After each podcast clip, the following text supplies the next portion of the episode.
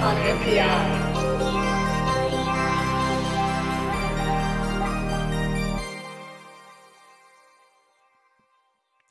This week's Ion MPI, brought to you by DigiKey, is Infineon. Lady Ada, what is the new product of the week this week? Okay, I'm glad you asked. This week's uh, NPI, INPI, is it's a long one. The Infineon BGT 60 LTR 11 AIP, Right. which yes, that's my favorite. And this is a pretty amazing chip. Um, and uh, we'll show it maybe on the microscope later. It's a all-in-one 60 gigahertz uh, radar module. Um, that's not only is it a full like radar module, but the antenna is built in as well. Very cool. Um, so this is a 60 gigahertz Doppler radar sensor. It's only about you know six and a half by three and a half millimeters um, wide. Got a BGA uh, pads on the bottom, and then the the cool like weird gold thing with squares with feet. Uh, those are the antennas on top. Um, it's configurable, uh, but it also has a very basic autonomous mode where it just tells you if motion was detected and um, the direction of the motion, whether it's coming towards or away from you. Um, but for more advanced usage, there's also an SPI interface, and pretty much everything is integrated. Like you basically just need a crystal, and a couple of passives, and you're ready to go. So um, Doppler, in case this is a, a nice image from Wikipedia, um, Doppler, in case you're not aware of how this works, is compared to um, infrared reflective sensors, right? Infrared reflective sensors like um, IR and time of flight, they send a wave of light and then they measure how much was reflected back. And so it's like a quantity. Time of flight, they measure the, the time it takes. Um, Doppler's a little bit different. It What it does is it can detect the motion because as something's moving, the um, the high frequency waves that you bounce back, um, the frequency shifts just slightly, called the Doppler effect. Um, you know, this is commonly when you're in, in high school or grade school. You know, when you're listening to a siren as it, uh, you know, a fire truck goes by, um, the Doppler effect makes the frequency change as it passes you, and that's you know that motion. Yeah, wow, wow. So that um, that effect of things in motion, the waves that are emitted or hitting them that bounce back, um, change in frequency slightly. That's the effect, and so you can measure the speed of something. Um, and you know, it's often again Dopplers are used for um, you know radar detecting of uh, cars. So you know you have those radar detector guns that um, traffic police use. They bounce a radar off of you. They can tell how fast you are going without having to like count ticks or something. Um, Yep. so uh, uh, and mailboxes. So, you know, we've talked before about using radar for detecting speed, um, but another useful thing that these radar Doppler sensors are used for is to detect uh, whether a human is there. Um, and usually you do human detection not with time of flight sensors or with, or infrared, you'd use it for a hand, but usually use a PIR sensor. And PIR sensors are great for um, locating and measuring whether something that emits infrared light, you know, heat is moving. So um, people, large animals, um, you know, you'll see these often in restrooms where, you know, when you open the restroom, it detects that there's a human there. Or sometimes uh, if you're in front of a door, it detects and it opens the door. ZPIR sensors are very common, very inexpensive, and they've been around, around for a long time. There's a couple downsides of PIR. This is from uh, Infineon's uh, documentation, and uh, they did a really good job here. So PIRs, I will say, you know, they're going to be less expensive, but there's a couple things where radars sensors are better. Um, so first off, they have um, they can have wider range, 24 gigahertz especially. You can be a couple meters range or more. Um, and you know, like with the car detection, you know, it can be quarter of a mile.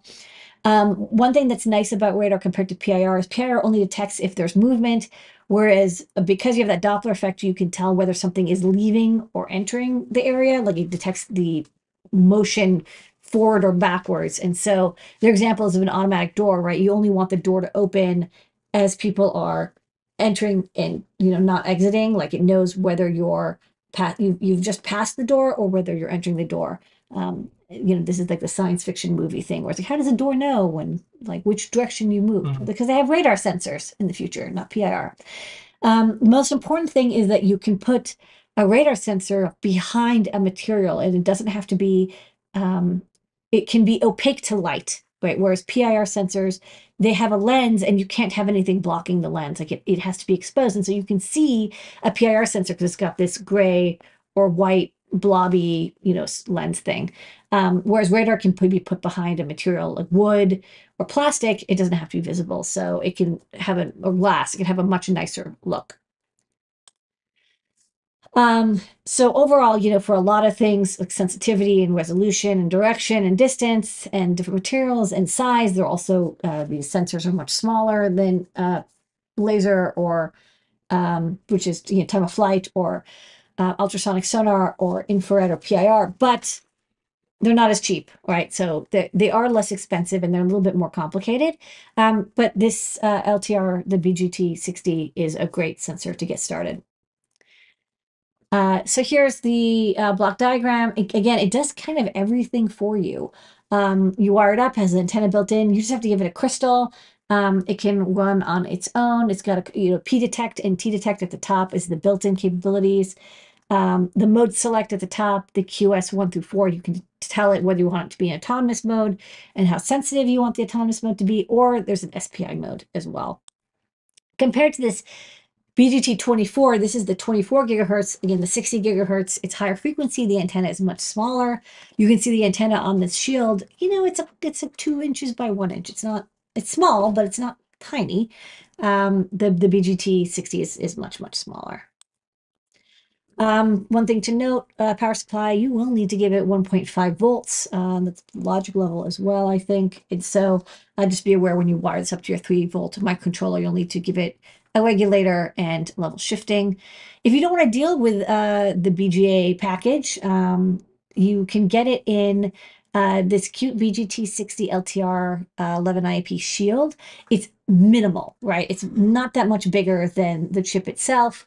And it has the crystal, um, I think has some uh, regulator built in. It only has the four pins though, power ground, um, motion trigger, and directional. So it only gives you like four bits, whether somebody's moving or not, and which direction they're moving in towards or away from the sensor. Um, but there's also a little dev board that you can plug it into, but that's like the most minimal solution. There's also this like fancy board. That's the thing I showed yesterday, the demo board, which has um, a main core on top of it as well. And I think I think it's a Cypress chip, and then um, the Infineon um, radar shield at the bottom. There's also this really cute uh, all-in-one. It's called like a sensor to go board. Um, it has the SPI and uh, GPIO pins brought out, and also the sensitivity um, and threshold timing, just like a PIR sensor is configurable with two uh, mini trimpots. And you can see the sonar on the right. You can even sort of see the, uh, not sonar, the radar on the right. You can even see the antenna. Um, this is the pinout. Uh, if you want to integrate this, it does come on a pick and place reel. Um, you can build um, pro. But uh, if you don't want to uh, do the layout, I did check out an Ultra Librarian, which is linked to from DigiKey, has the um, pinout and, and uh, pad definition, so you can just download it directly to your CAD program. On uh, there's actually two places on GitHub. Um, so there's a radar. This is the shield that just has the GPIO pin. So this is a very simplified um, library that only does like the GPIO. There's also a separate library file for SPI mode if you're interested in. Um, the SPI mode uh, you know, there's example code, you'll have to do the hardware abstraction layer, but um, you can set all the little tweaks and, and knobs you want to um, customize the GPIO. And of course, you can still have IRQ output if you want to be told, uh, you know, when the uh, sensor is triggered. But again, I think that, you know, it has this built-in simple mode. You can start with that. And then if that doesn't work for you, upgrade to using SPI control. Available on DigiKey, there was like 4,000. There's 4,000. There's a lot. Yeah. Um, so we're going to do two things. They have a cool video. We're going to play that. And then we're going to bounce out of Eye on NPI and we're going to show, because um, we're testing out microscope stuff. So we didn't want to have this as part of Eye on NPI. So we're going to just do that really quick. So see you on the other side.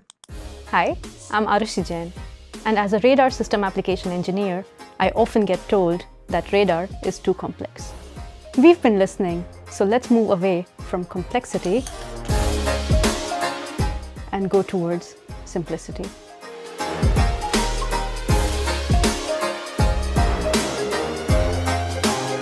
This is our BGT60 LTR11 shield. In the center here is the 60 LTR11 MMIC with the antennas integrated in the package already. This reduces complexity to design antennas at the user end. It's a really small package with an extremely low power consumption. It supports different modes of operation, including a completely autonomous mode without requiring any MCU or any signal processing. Now, isn't that simple? So let me show you how this works. All you need is a battery connection and connect the power supply here. You see the LEDs start detecting me already. The green one is for motion detection, whereas the red one is for direction detection. As I move my hand towards and away, you see the red one starts blinking and stopping. When it is blinking, it means I'm coming towards it, and when it stops, that means I'm going away.